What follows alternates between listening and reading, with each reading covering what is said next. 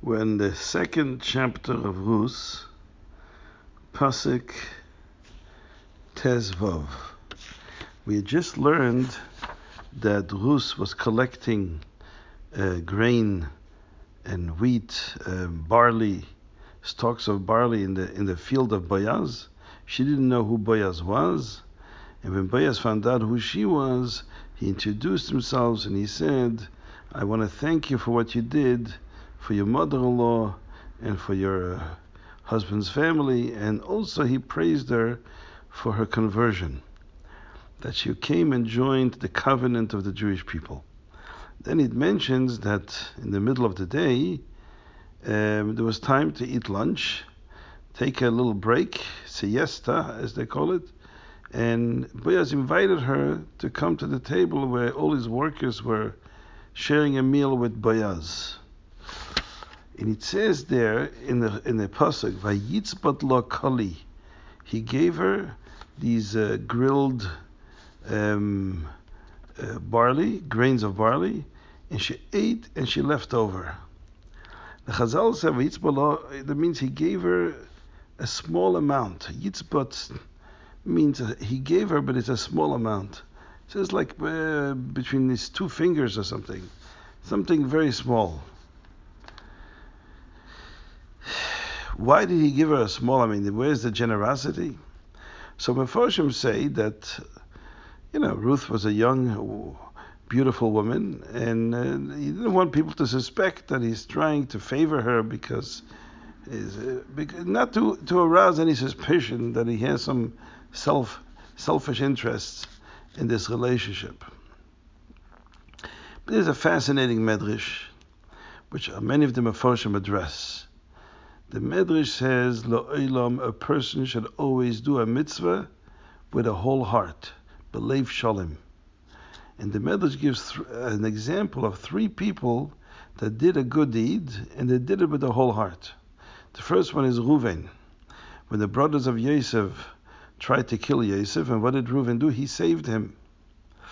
He said to them, What, what are we going to gain from killing Yosef? Why don't we just put him in this pit? And the Torah attests that Reuven's intentions was that when the brothers go away, he'll come and take him out, take Yosef out of the pit, and bring him back to his father.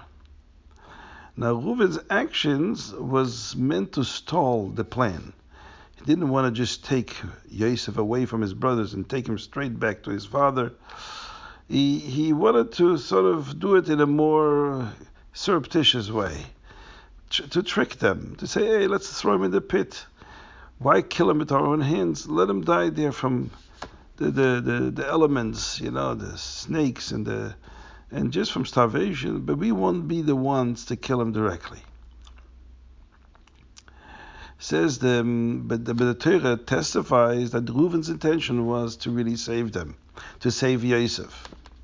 Says the Medrash, Ilmole, if Reuven would have known that the Torah is going to publicize uh, his act and his intentions, and that he wanted to save Yosef, he would have done a lot more than that. He would have taken Yosef on his shoulders and taken him back with great triumph. Without fear of the brothers, he would just take him back to his father. That's what the Medrash says. Then the Medrash continues another example, Aaron HaKoyin. It says Aaron HaKoyin, when Moshe Rabbeinu was told to go and bring and go to Mitzrayim and redeem the Jewish people. Hashem says that Aaron HaKoyin, your brother, don't worry, he's not jealous of you because Moshe was concerned. He's the older brother, and now he, Moshe, the younger brother, is being appointed the leader and the redeemer of the Jewish people. So Hashem says, no, no worry, b'liba. He's he's coming to. He already knows b'nevuah that you're coming, and he's coming to greet you. He's on his way from Mitzrayim, coming here. You'll meet him halfway. V'samach b'roacha. He'll see you, and he'll. I promise you that in his heart he's truly, truly rejoicing. Says the Medrash, and and so it happened. Uh, came and he and, and he and he accompanied Moshe Rabbeinu back to Mitzrayim. So this says the Medrash, if Aaron HaKoyin would have known what the Torah attests about him and publicizes about him, he would have come to greet Moshe with tupim with drums and with with all kinds of instrument, musical instruments. He would make a whole parade.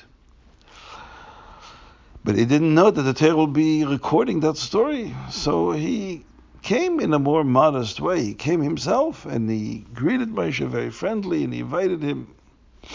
But had he known that the Torah would advertise that he's he feels simcha beliboy, reveal what is in his heart, he would have shown much greater simcha.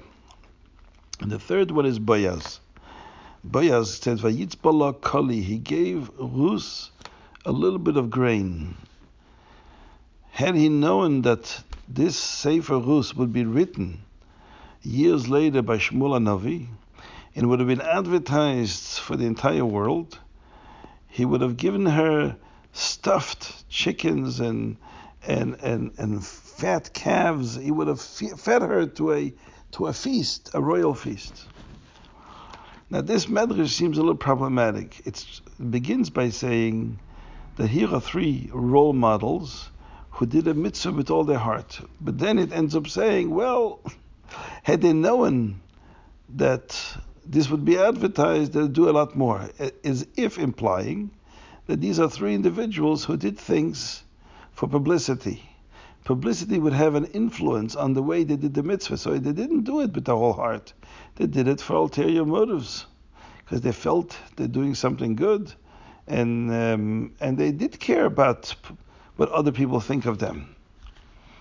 So it seems to be a contradiction, and also it's a denigration of these three great, you know, individuals that are being glorified in our in our tradition, and here we were saying something so denigrating about them.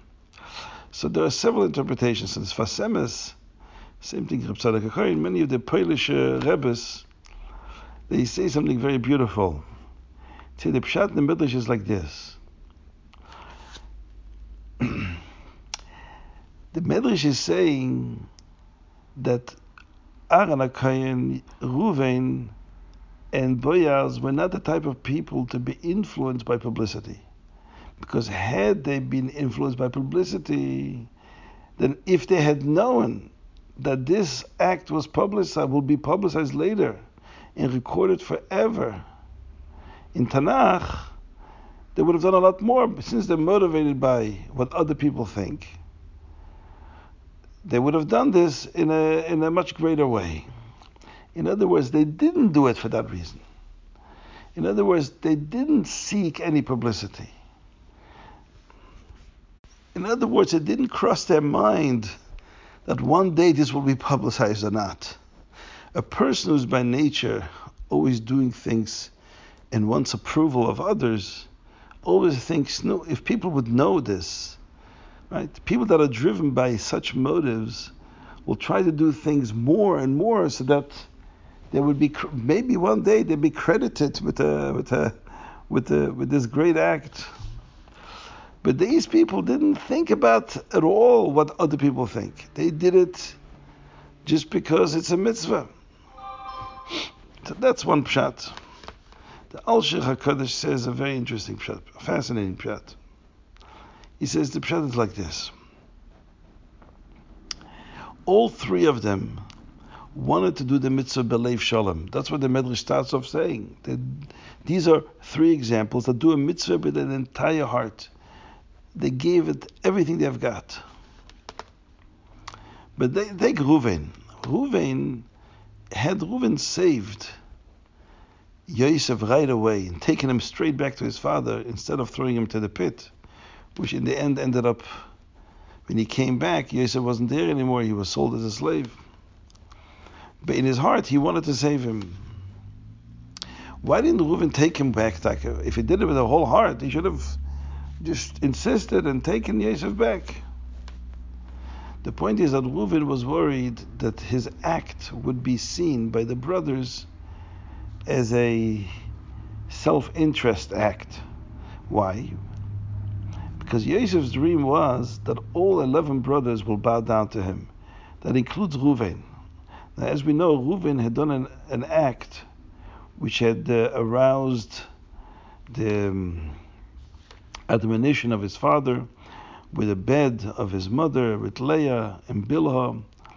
And for a moment, for a while, Reuven was afraid that he'll be ostracized from this sacred union of the family of the 12 Shvatim. He wouldn't be part of the 12 Shvatim, as we know from Midrashim. Reuven was worried. So um, when Yosef had his dream, which included 11 brothers, 11 stars, that means Reuven was included. So for, for Reuven, there was an interest in seeing Yosef's dreams as true, as true nevuah, because that would have exonerated him from what he did, what he had done.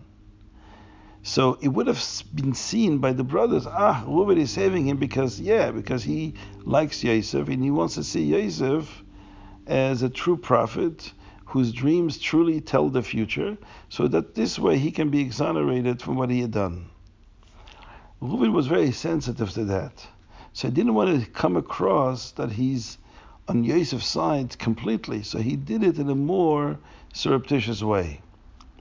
But had he known that the Torah would have advertised that his true intentions was to save Yosef, not because of any other interest, because he truly cared as an older brother, he wanted to save his younger brother then he wouldn't have cared. He would have known that in the end the truth would have come out and he wouldn't have been suspected of acting in self interest and he would have taken Yosef back.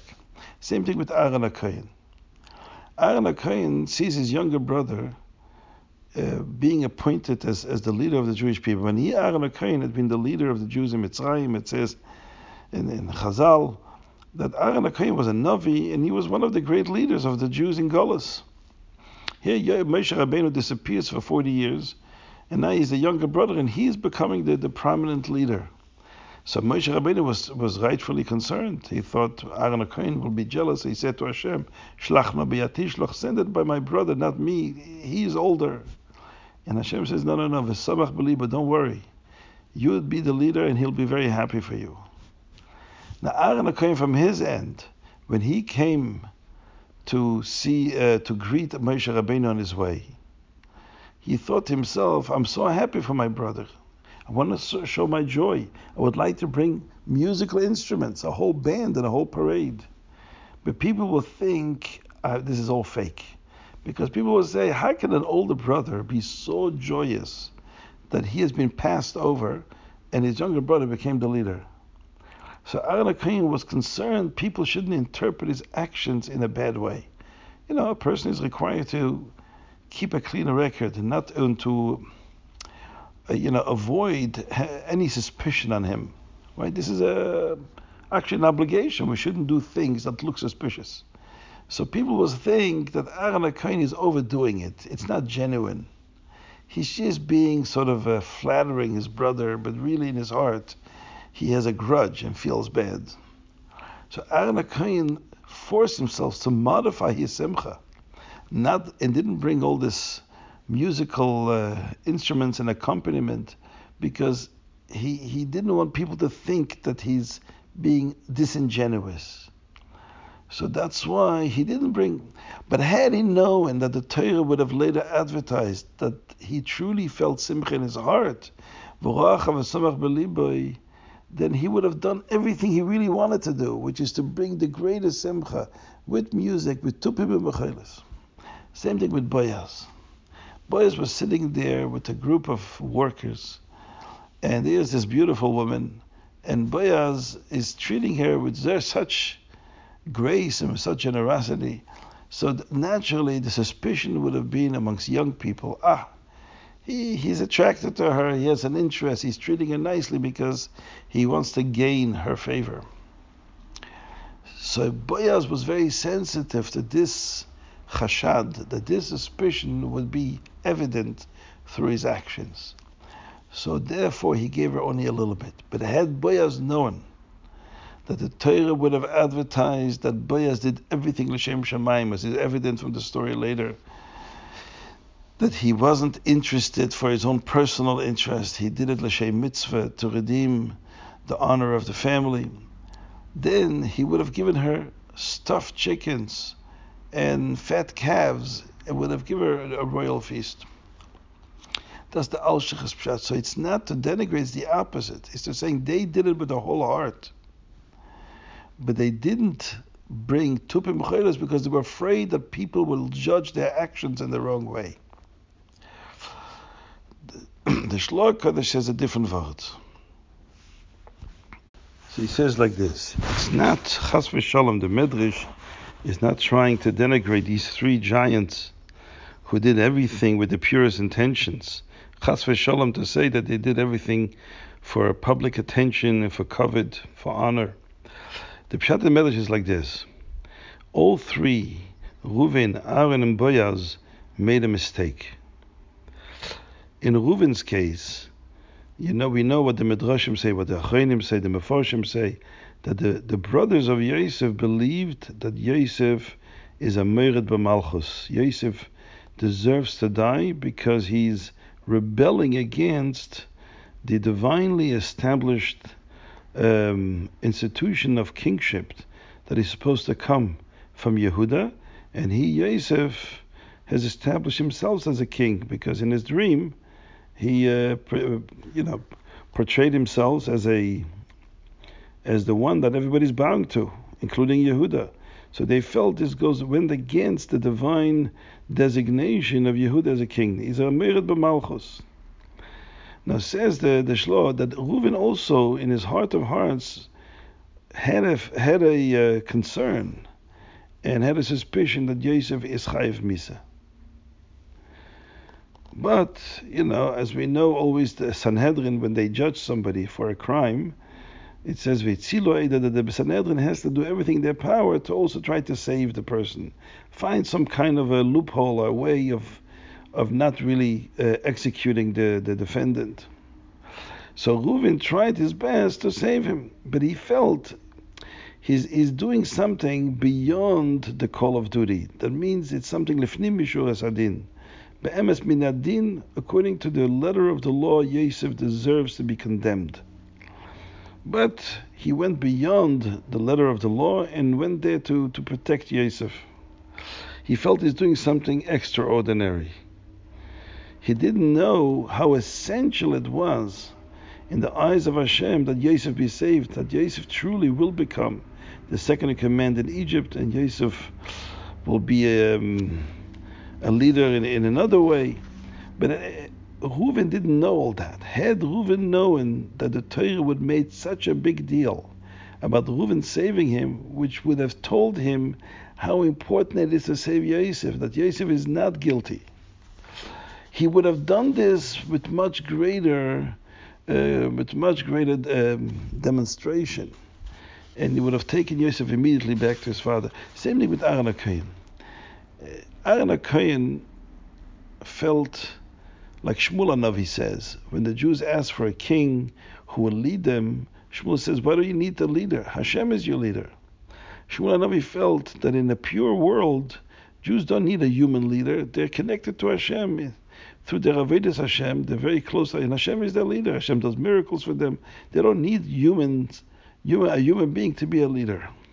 So Aaron HaKohen felt he was waiting for the Geula, that Hashem himself will redeem them through miracles. We don't need human leaders. But since he heard Benavua that Moshe Rabbeinu is appointed by Hashem, he accepted it. But in his heart, he, it felt to him like something that was somewhat superfluous. There wasn't really a need for it, but this is Ratzon Hashem. But had he known how the Torah makes such a big deal, and and and advertises how Aaron HaKohen was samach beliba was very rejoiceful. Why would the Torah advertise this? The Torah wants to advertise to show how important this moment was that here Moshe Rabbeinu was appointed the leader of Hashem and the shliach of Hashem to take the Jews out of Mitzrayim, and Aaron HaKohen was coming to greet him. This is an important historic moment. He would have understood the significance of why Moshe Davka has to be the leader and that Torah has to be given through Moshe, and that Moshe is a very critical part of the whole process of redemption. Without Moshe Rabbeinu, there couldn't be any as the Shlach mentions. Hashem wants His malchus, His His sovereignty, to be transmitted to the lowliest world. In order for that to happen, it has to go through Moshe Rabbeinu to be mamshich, to bring it down to the to the most human level, and that's done through a human leader. So Moshe Rabbeinu was the, the leadership of Moshe Rabbeinu was extremely essential in the whole process of Geula, which Aaron Cohen didn't see quite quite in such a way, and that's why it says had he known how much the Torah uh, glorified the fact that Aaron had Simcha, he would have known that this is much more than just a an extra thing really unne- which is really not so necessary, he would have realized that how critical Moshe Rabbeinu was in the scheme of, of redemption. And the same thing with Boaz. We know it says in the Medrash, V'itzbak Kali was a. Um, it says that the, it was a um, a hint for Mashiach. It says in Midrashim that um, he was hinting that Mashiach is going to come from her. So the question is, and that's uh, that's how the Medrash says, "Vatoichal she'eit." It's all referring to, to, the evolution of Mashiach through David and Shlomo.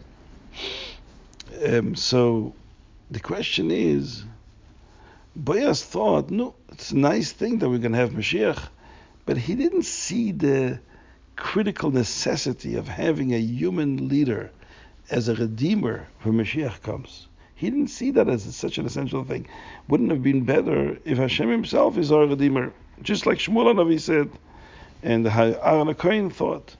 Great people who are so connected to Hashem, they they don't see the necessity. They, they, they, feel connected to Hashem. They feel Hashem in their lives, and Hashem can do everything. Doesn't need human intervention. So that's why known he, so that's why he gave her kali, meaning he gave her a little bit, meaning he didn't pay a lot of attention to it. He didn't give it a lot of importance.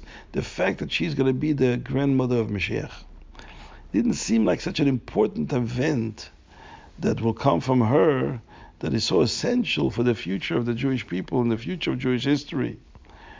But had he known how the Torah would have advertised in great detail how he was Makar of her and how he invited her to the meal and gave her food. Had he known how the Torah had seen this important historic event of Ruth converting and becoming part of the Jewish people and end up marrying Boaz so that Mashiach can come from this relationship, he would have done it very differently. He would have celebrated this moment, this occasion when he met Ruth, this historic moment which was what led to the to the to the, to the birth of Mashiach he would have celebrated this with much greater triumph, with much greater, much greater celebration. He would have given her stuffed. He would he would have offered stuffed calves and and a, and, and a royal feast. Let's move forward. Vatokam lelakuit pasuk tezvav. She got up from the meal, Ruth, and she went to collect more grain of barley. But Boaz says, Naorav Boaz instructed his young man, Lamar, saying, Not only should you let her pick up the stalks of uh, grain, stalks of uh, barley from the ground, but there's a din of shikha that if the owner of the farm forgets to gather some bundles of wheat that he had tied up after the harvest, and he collected his his bundles of grain, but he forgot one bundle behind him. Not allowed to go back for one bundle. She said, let her collect also from the bundles. Don't embarrass her, right? Maybe it was a, you know, was very common socially that uh, the people that worked in the field would look down at the poor people. He said she comes from royalty. She's a very dignified woman, and we should treat her like royalty um, because they said to Boaz, she's not going to be willing to take just anything. She'll, she'll examine everything through the lens of halacha. Am I entitled and not entitled? Here he wanted them to be generous with her. So he said, listen, shoil to shoilo, pretend to forget minatzvasim from the small bundles. If, if, if, you know, even if you didn't forget, pretend that you forgot. And you should abandon the, like a little bundle of, of grain pretend that you forgot about it, and so she can take it, and don't yell at her for taking it. Um, the shaila is the Mefarshim ask um, if she was taking a bundle of, of grain that wasn't really shikha. That means, according to halacha, um, the poor were not entitled to. But Boaz was willing to give it to her. That's nice. I mean, it's not Gezel. He's willing to give it to her. It's fine. The only shaila is in halacha. Uh, normally, the, the grain which the poor are entitled to, which is leket, uh, individual stalks of grain that fall down, and shikha, bundles of wheat, or even uncut uh, stalks of grain that were not cut down, um, that if it was forgotten, the poor can take it. The din is that whatever the poor is entitled to under this law doesn't have to be tithed. The poor do not have to give 10% to the Levite and 2% to the Kohen. It's, it's free of, of tithing. They can eat it as it is. But if it's a gift, it wasn't part of Leket then she would have to tithe. By not telling her the truth, that this wasn't really forgotten. it was just pretended to be forgotten. It means it was a gift. It wasn't something she earned under the law of leket, shikha, and peya, which the poor are entitled to. So she would have to take trumas and maizes. How then by, by, by pretending that they forgot it, she would not take trumas and maizes. They'll cause her to do an avera, to eat the grain without tithing. So they say that he did something else too. Not only did he say pretend, he also was mafkir, made a hefker. The law is if a, if a person finds grain in, in a hefker which is ownerless, you don't have to take uh, trumas and maizes. So this way he took care of her on all levels. But like at Basada Ad Erev, she collected in the field until the evening, and she sort of uh, um, you know shook off the extra impurities that are in the grain so that it wouldn't be so heavy. And um, it was like the size of an ephah of, of, of, of barley. She carried it and she brought it back to the city. Her mother-in-law saw what she collected. She took out what she had and she gave it to her. That means she gave her the grains of barley, but she also gave her the leftover food that uh, Boaz had offered her during the meal, and she didn't finish it. She took it home to um, to her mother-in-law. The whole discussion, there's a halach in the Gemara that if you're a guest in someone's house and they offer you food and you have you can't eat everything, you shouldn't take it with you home. It's not polite because the, the host only meant to give you what you're going to eat. What you're not going to eat, it's not yours, it's not entitled. You're not entitled to it. It's something you should leave in the house. That's normal ethics. But here she did take with her. So they explained that halachically this is different because he clearly indicated that he wanted her to have it. So the mother-in-law said to Ruth, Where did you collect today? Where did you do this? Where did you collect this? Uh, the one who uh, recognized you like this in such a nice way, let him be blessed. So Ruth apparently didn't know yet from this whole conversation with Boaz that he was a relative. All Boaz was saying to her, he's praised her for her actions, for her conversion. He heard a lot about her, but he wasn't telling her that they're actually related. But now Ruth was telling Naomi who this man was. She told her mother-in-law what she did for him, that she uh, collected the, the, grain in his field. She said, the name of the man which I worked in his field, Boaz, was, was his name was Boaz.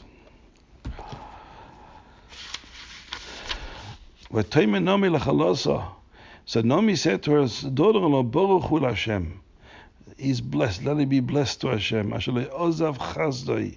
He had this man Boaz has not left behind his kindness. As a with the living, was amazing with the dead. That means he did he did kindness with the living that he gives us food, and with the dead that he seems to care about us because of the relation that he has with uh, our husbands, our late husbands. Vatemela Nomi, and Nomi said now the truth, told, revealed to her, Korev Lanu Ish, this man is actually a relative of ours. Migualenuhu is one of our redeemers. In Torah, in Tanakh, a redeemer is a relative. A relative is a redeemer. We find it in the Pasha, Pasha's uh, Bahar, in many places. The reason is a goy hadam. The reason is because a relative in Jewish tradition is not just somebody who shared the same gene pool, coming from the same family, same ancestors, same grandparents. Um, there's a deeper bond in the neshamas of people that are related. So much so that there is responsibilities that are placed on relatives to reach out to those that are um, that they are related to. And they're called redeemers. So in times of hardship, in times of adversity, they were uh, charged with the responsibility to redeem their relative from their uh, uh, point of distress. So, for example, if uh, somebody was murdered, it says it's the Goyel Hadam. The closest relative has the responsibility to avenge the blood of of the relative that has been the victim of that murder. Torah calls him a Goyel. He's a redeemer, a redeemer of the victim. Same thing um, if somebody lost a field, they, they, had to sell the field because of poverty.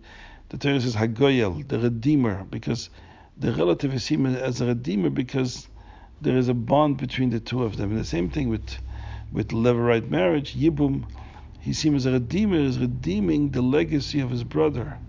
To marry the brother's wife, who's become a widow and without children, so the brother of the deceased uh, husband has to now marry her or give a chalitza, but, but the idea is he's a redeemer. So she told her he's a relative and he's our redeemer. That means he's the future for us because he may be the one to marry you, he may be the one to redeem our property because we were forced to sell it due to poverty. We know that Sfarim, um, I told you about Tanura already, and um, in many Sfarim who interpret this whole story allegorically, see here the whole concept of redemption. Ish is Hashem, Hashem Ish Mulchama, Miguelenu is one of our, is our redeemers. And they see the whole story as the whole evolution of Gullus and redemption. They say a story that the, the Triska Magid, the Triska Magid was a Chassidish Rebbe. He was one of the sons of Reb Motele Chernobyl. He was a holy man, big tzaddik, he would always on Shavuos speak about redemption. For him, the, the idea of the coming of Mashiach was always on the forefront of his mind, always passionately pleading. And he would always look on Shavuos, somewhere in Torah and Tanakh, a hint that this year Mashiach will come. Before next Shavuos, Mashiach will be here. And he would always cite this pasuk from Rus. Korev lanu ish, Hashem ish is close to us. Migualenuhu, he's going to be our Redeemer. And he would find other psukim that allude to that year, that that year Mashiach is coming. So once Chassidim said to him, Rebbe, um, it seems Hashem is not listening to you because you've been doing this for years. Every year on Shavuos, you say this year Mashiach will come, and Hashem ignores you. And a year goes by and Mashiach didn't come. So what's the point why you keep doing it? So he answered like this. He says, there's a din in that if a parent does something wrong, which is halachically wrong, you're not supposed to tell your parent you're wrong because it is disrespectful. You have to do this in a more indirect way, in a more respectful way, without insulting them. You're supposed to tell them, didn't you teach me, it says in Shulchan Aruch, in the Torah, so and so. Didn't you just teach me this once? And the parent will get the hint. So he says, we do the same with Hashem. Hashem should have brought Mashiach a long time ago. But he's not bringing Mashiach. So we want to tell him that he needs to bring Mashiach. He, he's not doing the right thing. But he got to be respectful. He's a parent, he's a father in heaven. So we tell him, look, here in Torah it says Mashiach has to come this year. You, the Torah that you gave us clearly spells out and says Mashiach needs to come this year is we're hinting to him that he needs to do the right thing. Anyway, let's go weiter Chof Aleph. Finishing the perik, v'toimer Ruth HaMoavir gam ki omer. Uh, said, he also said to me that you should stay with the young men that are in my field and don't go to other fields. Adim kilos kalatzir, until we finish the whole harvest. It's the season of the harvest, until the end of that season, stay here on the field and come and collect what you need. But Nomi Rus, Nomi said to Rus. It's good, my daughter, that you should go with his the young woman in his field. So, so they, they, they shouldn't uh, meet you in another field. In other words, according to the Malbim, following his train of thought earlier, Ruth was saying again, he told me to stay with a young man. But actually, as we know from earlier, Boaz told Ruth that he should not work and collect on the side of the man, she should go to the other side of the woman. Because she wasn't aware culturally that the laws of modesty and tznius was, was different in the Jewish community than in Moab.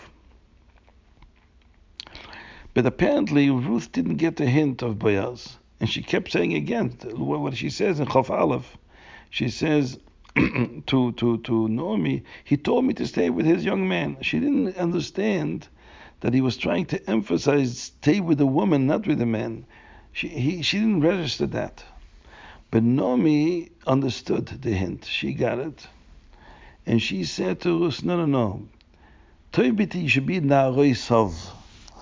She was trying to teach her very explicitly this is the Jewish way of doing things.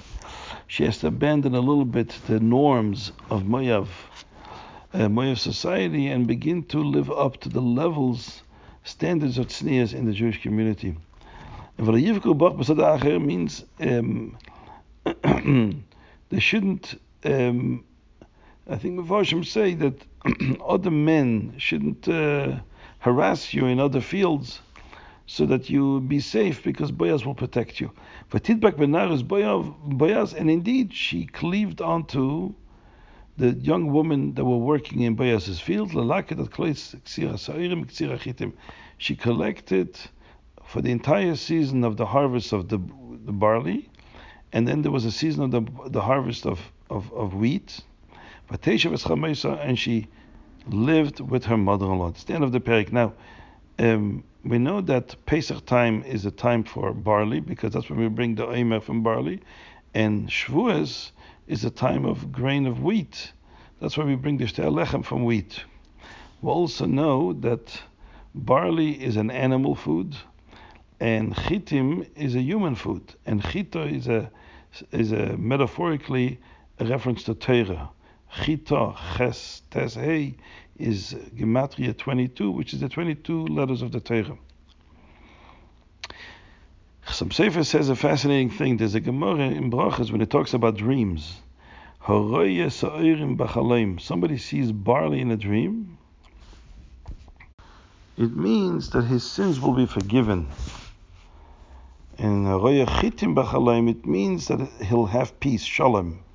Hasam gevulach shalom chelev chitim esbiach. A pasuk in Tehillim that chitim, wheat, is associated with peace. And sa'irim is associated with the forgiveness for sins. so in other words, he says that sa'irim is sur mira, running away from evil, like we did in Mitzrayim. And chitim is matan Torah, because that's the chita. That's shalom. Torah is brought to bring shalom, to make peace. Peace not only in the social sense, but as Chazal always talk about Shalom Ba'ilam is bringing peace between Hashem and the world, between creation and its divine source, to bring them together. So this this this idea that if you see grain of barley in the dream, it's the sins are forgiven, and and chitim it's it's shalom. It's it's very consistent. What Chassidus says that barley in the time of when we came out of Mitzrayim, which is associated with barley, the um, is a time of iskafia, when there is a struggle with evil, and we need to be forgiven. Whereas uh, chitim is already someone who is in a state where they have been transformed. There's no more evil there. So the, the whole Aveda consists of being in shalom, to bring great, more godliness in the world and make peace between Hashem and the world.